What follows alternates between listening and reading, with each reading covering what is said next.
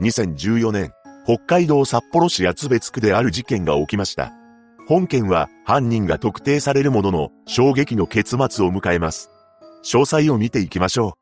う。後に被害者となる K さんは北海道の室蘭市で出生します。彼女には弟さんが一人いたようで仲のいい4人家族だったそうです。実際、K さんは自分の部屋を与えられてもほとんどの時間をリビングで過ごしていたと言います。彼女は市内の高校、短大と進学し、2008年の4月からは札幌市厚別区の福祉施設に勤務していました。K さんは心優しい女性で、父の日にはお揃いのブレスレットをプレゼントしていたそうです。そして同じ福祉施設で働いていた男性と恋に落ち、結婚を誓い合いました。二人は2014年の6月に婚姻届を出す予定だったと言います。ただ、二人は些細なことで喧嘩をすることもあり、その度に K さんが一人になりたいと口にして外に飛び出すことがあったそうです。その際、婚約者の男性は、外は危ないから、せめて車にいれば、と止めていたと言います。また、K さんは友人にも悩みを打ち明けることがあったらしく、彼女は結婚について悩んでいる様子だったそうです。そんな時、気分を変えるために散歩をすることもありましたが、遠くに一人で行くような女性ではありませんでした。そして事件前日の5月3日、この日も K さんは福祉施設での勤務を終えて、婚約者が待つアパートに帰宅しました。そして日付が回った5月4日午前0時26分、同級生に対し LINE を送信しています。その内容は、明日何時かしらという文章であり、実は5月4日は友人の引っ越しを手伝う予定があったのです。そうして友人との LINE をしていたのですが、K さんは次のメッセージも送ってきました。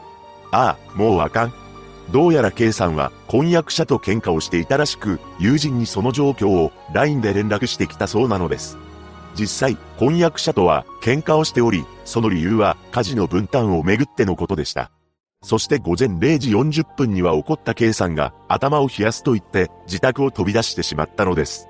この時彼女が持っていたものは充電が満タンだったと見られるスマホと家の鍵だけだったと言います。ただ、さすがに深夜遅いため、婚約者の男性も一緒に部屋を出て危ないからと止めたそうです。この状況はマンションの入り口にあった防犯カメラに残されていました。しかし、婚約者の静止を振り切った K さんは、そのまま一人歩いて行ってしまったのです。婚約者の男性は、マンションから140メートルほど離れたコンビニの前を通り過ぎる K さんを見ていたと言います。そして0時47分には、K さんが友人に LINE を送信していました。頭ん中ぐちゃぐちゃすぎで、家出てきてしもた。そして0時50分には、ちょっと不安定がピークすぎて、オーバーヒートしただけだからと送っています。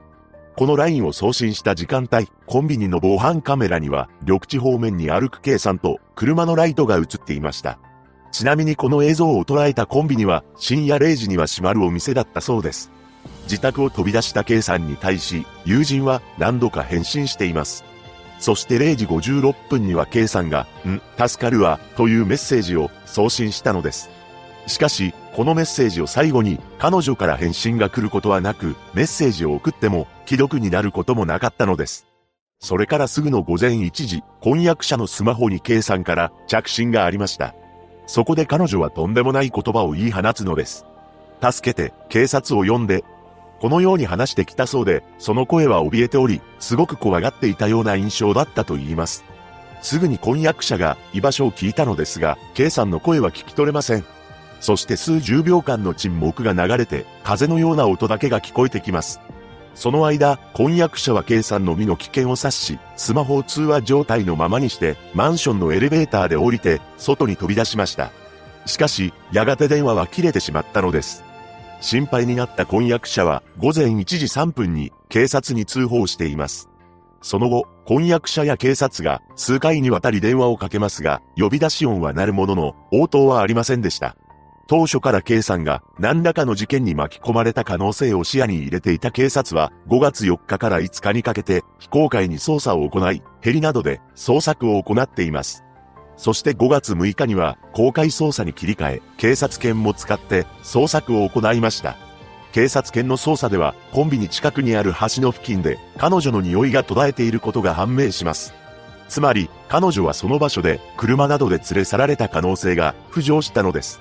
それから機動隊など、延べ160人で自宅から半径2キロ圏内の山林などを捜索するも、手がかりを発見できませんでした。そして K さんが行方不明になってから3週間以上が経った5月28日の午後4時過ぎ、自宅からわずか700メートルほどの距離にある東部緑地で犬を散歩させていた女性たちがとんでもないものを発見します。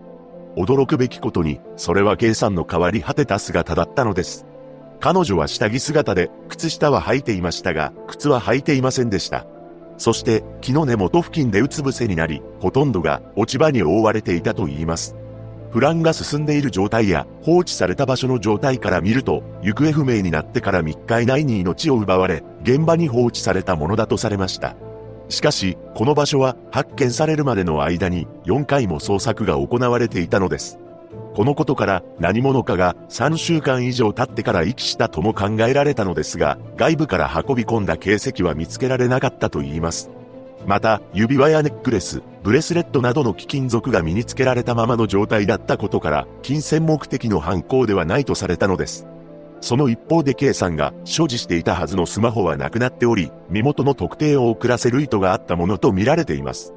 6月1日には捜査本部が設置され、交友関係を中心に捜査を進めましたが、知人に不審な行動をしていた人物は見当たりません。一時は婚約者の男性が重要参考人となり、2日間にわたって署に缶詰にされ、みっちり事情を聞かれたようですが、マンションの部屋や車の血液反応などを調べた結果、疑いは晴れています。そうして捜査は難航したのですが、この年の夏頃に、ある人物が容疑者として浮上したのです。その人物は、K さんが発見された現場から3キロ離れた場所に住む、西野正幸という33歳の男でした。一体なぜこの男が捜査線上に浮かんだかというと、別の事件で逮捕された際に採取された DNA と、K さんが発見された現場に残っていた DNA の一部が一致したからだったのです。西野はゴールデンウィーク明けに会社に休暇を申請し、5月13日に埼玉県埼玉市緑区の住宅に窃盗目的で侵入して現行犯逮捕されていました。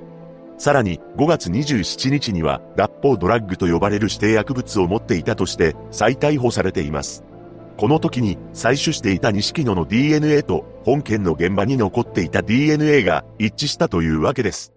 警察は事情聴取を行うため9月23日に錦野の自宅に向かいました。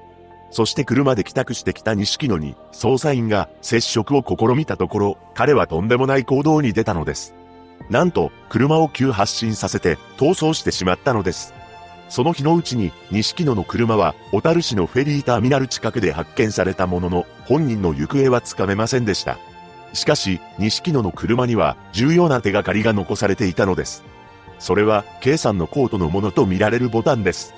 こうして DNA の一致と K さんのボタンという証拠が揃ったため、錦野が起こした事件だと断定されたのですが、それから2週間後の10月6日に、本件はとんでもない展開が巻き起こったのです。